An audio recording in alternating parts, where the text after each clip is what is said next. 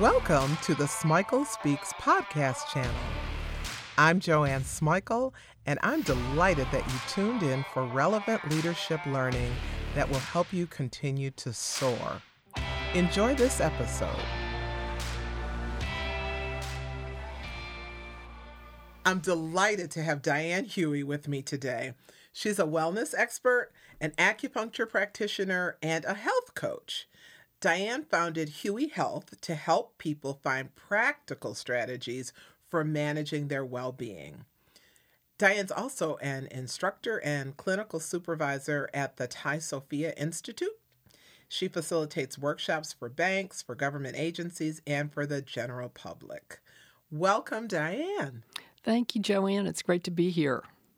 So, Diane, leaders in every sector have a ton of pressures on them. And my thought is that the pressures impact their health on many different levels. Will you tell me what are the most common health impacts that you're seeing in your work? Well, stress is certainly up there uh, on everybody's list. And I would imagine for leaders in business or industry, uh, their stress level is even higher um, than average people's. Uh, and stress can affect so many different uh, symptoms and systems in our bodies. So I see a lot of people with migraines, with headaches, um, a lot of women with menstrual dysfunctions. Uh, there's a lot of autoimmune and inflammatory illnesses. And of course, chronic disease like diabetes, uh, cardiovascular disease, and things like that. And hmm. these are all affected by stress. That's interesting. I didn't realize that there was that stress was connected to so many different things. I mean, I knew some things, but I didn't realize that it was connected to that many different things. Yes, stress is a, plays a role in just about any illness or disease that you can mention. Sometimes it can be the cause. Um, other times it, it comes about as a result of the illness. Hmm, that's interesting. So, what do you suggest? I mean, what strategies do you suggest for people in high stress, high pressure positions, high stress, high pressure lives? What what do you suggest for them? Well, one thing, of course, is to look at their stress levels and learn techniques for managing their stress, as well as uh, decreasing the amount of stress in your life. And of course, we only have so much control over that part of it. Um, but we also have to look at perceived stress, which is the stress that we know is there. Like, oh my God, I've got this report and it's late, or I have this bill to pay. So those are the ones that we know about and we feel the immediate stress. But stress is more than a feeling. So, stress can also come from our diet. Eating a poor diet stresses the body. Uh, not exercising stresses the body. Sitting in front of a computer, like so many of us are doing now more than ever, uh, for hours and hours, that stresses our body. So, we may not be a, aware of that as stress, but those are also areas that we want to look at in terms of reducing stress. And I think it's important to realize that stress can contribute to inflammation, which is another component of most diseases. There's an inflammatory component. Um, and toxins as well, because toxins are another thing that stress our body. And they also create inflammation. So you can get this cycle, a negative cycle going where, where these things feed into one another. So, one of the things we can do is look at our nature in terms of figuring out how to cope with stress. What do our bodies naturally do? What are we meant to do? And one of the things is we're meant to move. We are meant to move. We're not meant to sit six, seven, eight hours at a time. So anything you can do to bring movement into your life, um, sometimes we don't have uh, the time or the willingness to go to the gym. So, a lot of times on a rush morning, I just play music as I'm doing my hair or making my breakfast and just move around and dance around. And so, I'm not only moving my body, but I'm, I'm hearing, you know, sounds that I enjoy, and that really lifts the spirits. Uh, breathing is so natural we you know we don't even think about it we of course it's an autonomic process, so we do it without thought. but by learning breathing techniques, we can really make a big impact directly on the stress level. And breathing is actually one of the few ways that we can directly affect our sympathetic, aka fight or flight part of our nervous system. So, just simply by breathing in deeply, holding it for a second or two, and then slowly letting that breath go, pausing again. Do that three times, and I guarantee you will feel a shift just in those few seconds it takes to do that. And of course, that's something that even the busiest person can do throughout the day. If you're talking to um, one of your employees or someone that you're doing a presentation to, they don't need to know that you're doing some deep breathing or you're standing in the checkout line somewhere or you're sitting at a, a stoplight. You can just take these little breath breaks throughout the day and kind of keep your nervous system at a lower level in terms of the stress. I wanted to, um, there's something that I learned from you that has been important for me and that is that sometimes I'm experiencing stress and completely unaware of it. Mm-hmm. Um, and you have helped me to, I guess, tune in and be more aware of the fact that even though I'm functioning and I think I'm fine and I'm going, going, going, that in fact I've internalized a lot of stress. I can't be an anomaly. Does this happen to other people? no, I would say it happens to 99.9% of people. Um, I mean, there, there's a reason why monks live in monasteries because, you know, they want to get away from the stress so they can go into that peaceful place. But we don't have that uh, ability to do that, at least not very often.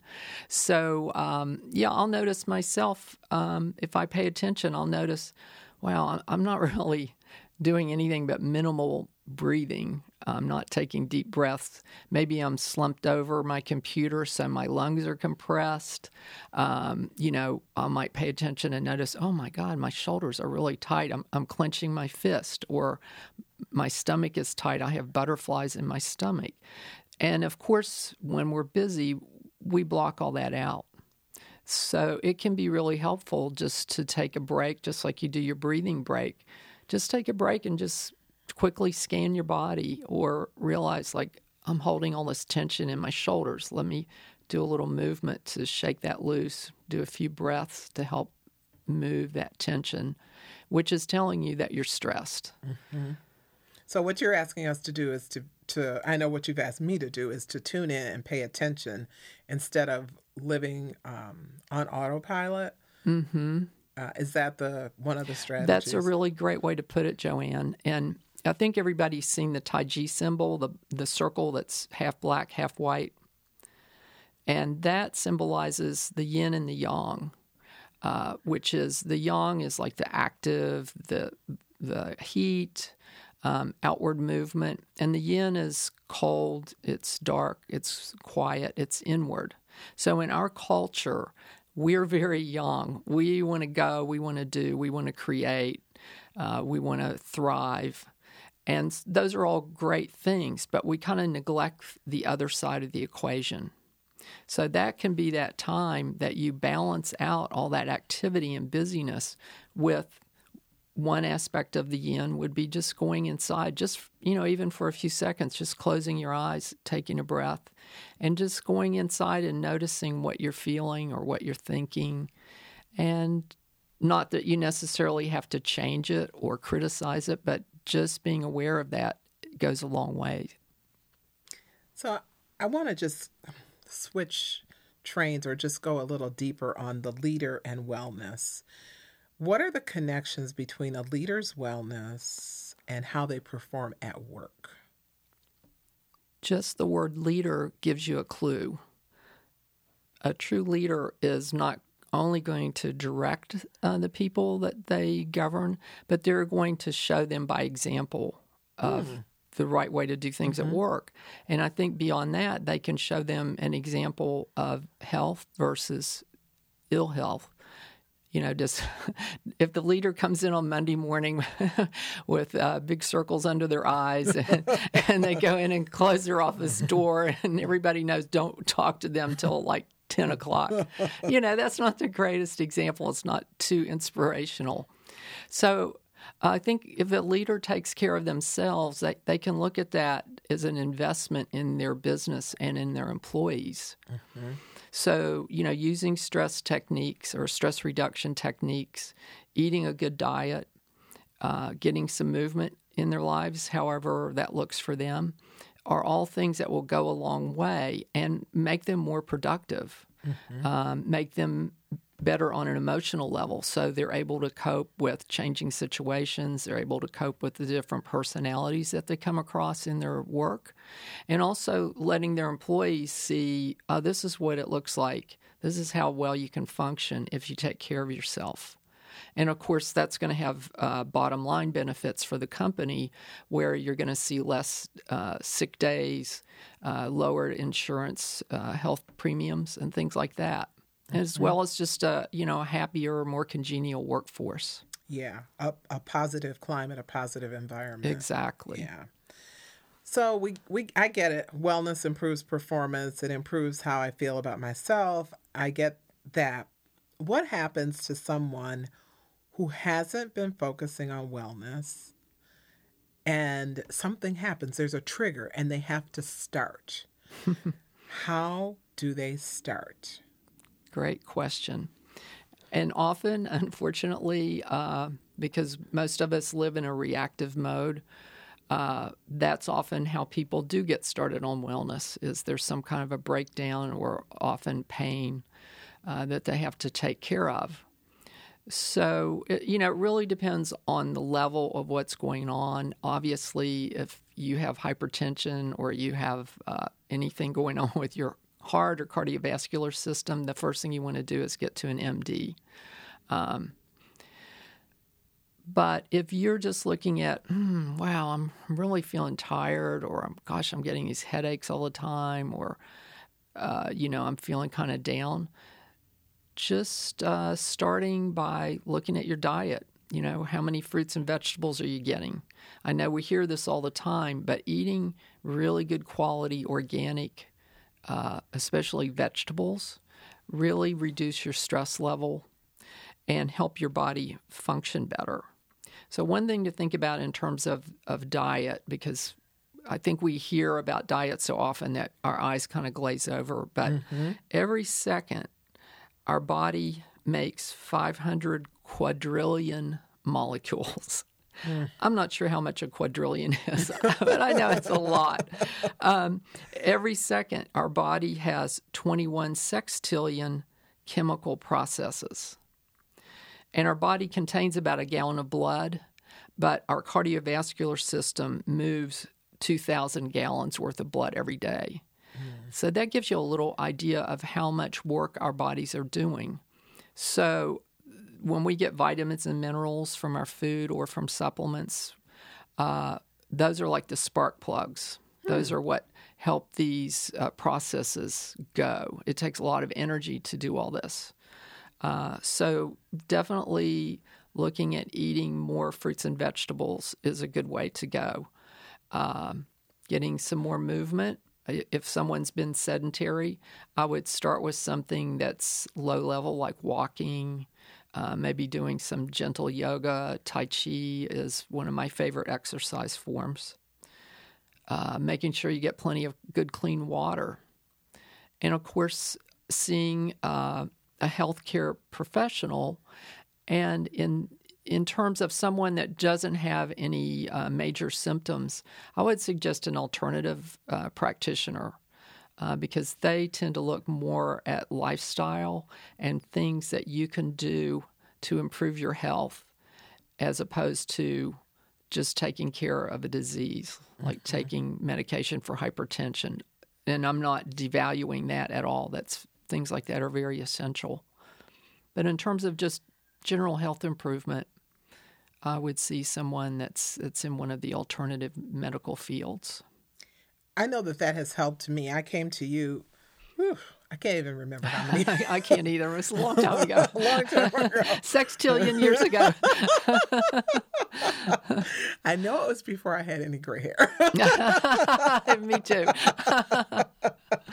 but I remember I came to you because I was tired of chronic sinus problems. Mm. And you helped me to through the acupuncture, but also through the diet change. So Mm-hmm. I, I'm glad that you're sharing that with other people because now, how often do I get a sinus infection? Like, I can't remember. uh, like hardly ever. Um, so I, I think that we sometimes forget that the alternative treatments have a tremendous amount of value. Mm, thank you. And I think sometimes people just don't know that. It's not that they forget it.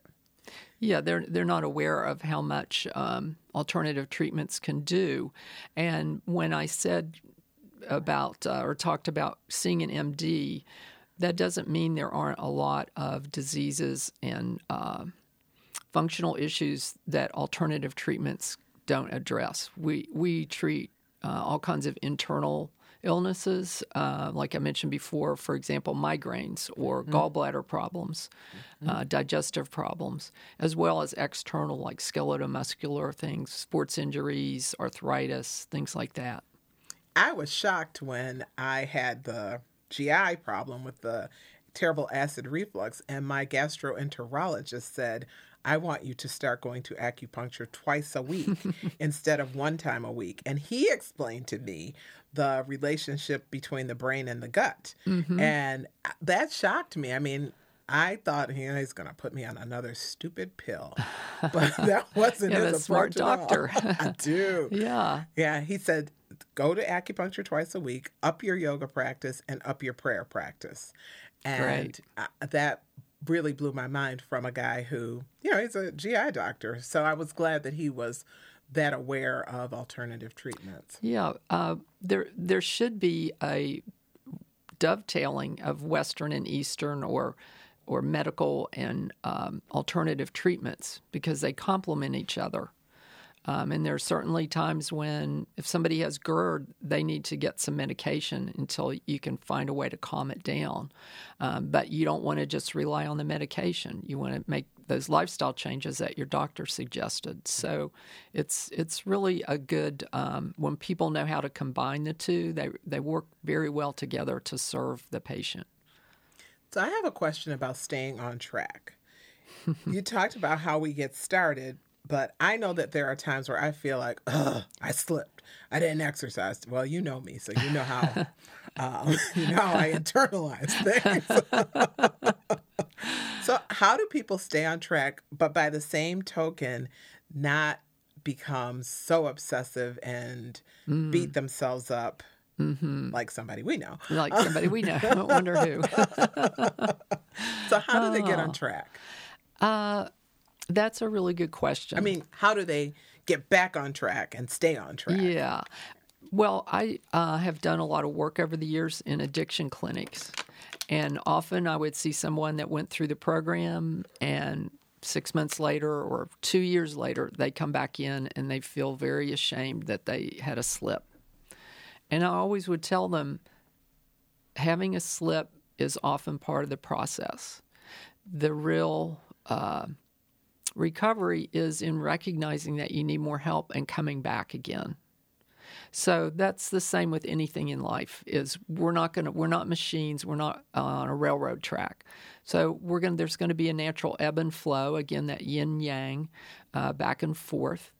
Uh, because we are not machines and uh, we live in a complicated world. We have complex lives. So we are going to go in and out of what we think we should be doing. Uh, but some ways to help yourself stay on track. I'm sure everybody listening to this podcast uses some kind of a scheduling system. So schedule time for yourself into your system. Uh, and that can be on a daily basis, as well as, like, I, like to suggest that every six to eight weeks, people take a few days off and do something, go away for a few days, or have a little in home retreat, or do something to uh, get out of their usual routine and do some more intensive self care. And also, um, I have to do a little self promotion and say getting a coach or a trainer is really important. Yeah. And, you know, it's just like anything. If you wanted to uh, learn Italian or you wanted to uh, know the best way to lead your staff, you would probably get a professional uh, person to help you with that if it was something you're really serious about. So I would say, what's more serious than your health? So finding someone to give you not only some guidance, but support and mm-hmm. reminders of why you're doing and why you're doing. Uh, because we all need reminders. We kind of go along, and after a while, we kind of forget why. Why am I taking this vitamin, or why am I mm-hmm. going to the gym? Ah. So, are there any key points that you want to reinforce before we wrap up? Uh, I'd just like to say, uh, going back to our nature, our natural state. Look at animals. Animals move. Animals eat the food that they're meant to eat, unless you have a dog and they'll eat anything. uh, but um, animals breathe. If you watch an animal get up from sleeping, they just they just naturally stretch. They don't have to go to yoga class. It's just part of their everyday life. So that's one thing I say, and um, and just nature in general is is a great way uh, to go. Being out in nature, but just remember this is all for your own benefit. This is uh, for your highest good, and make it about you. Make it something, whatever you're doing, whether it's about your food or your movement. Make it enjoyable for yourself. Thank you, Diane. And I really appreciate you coming to the Smikle Speaks podcast channel and sharing your insights. I hope that you will agree to come back. I would love to do that. It's been a pleasure. Thank you. Thank you. Thanks for listening to this podcast. I hope that you got tools that you'll actually use and share. Subscribe to get more relevant leadership learning.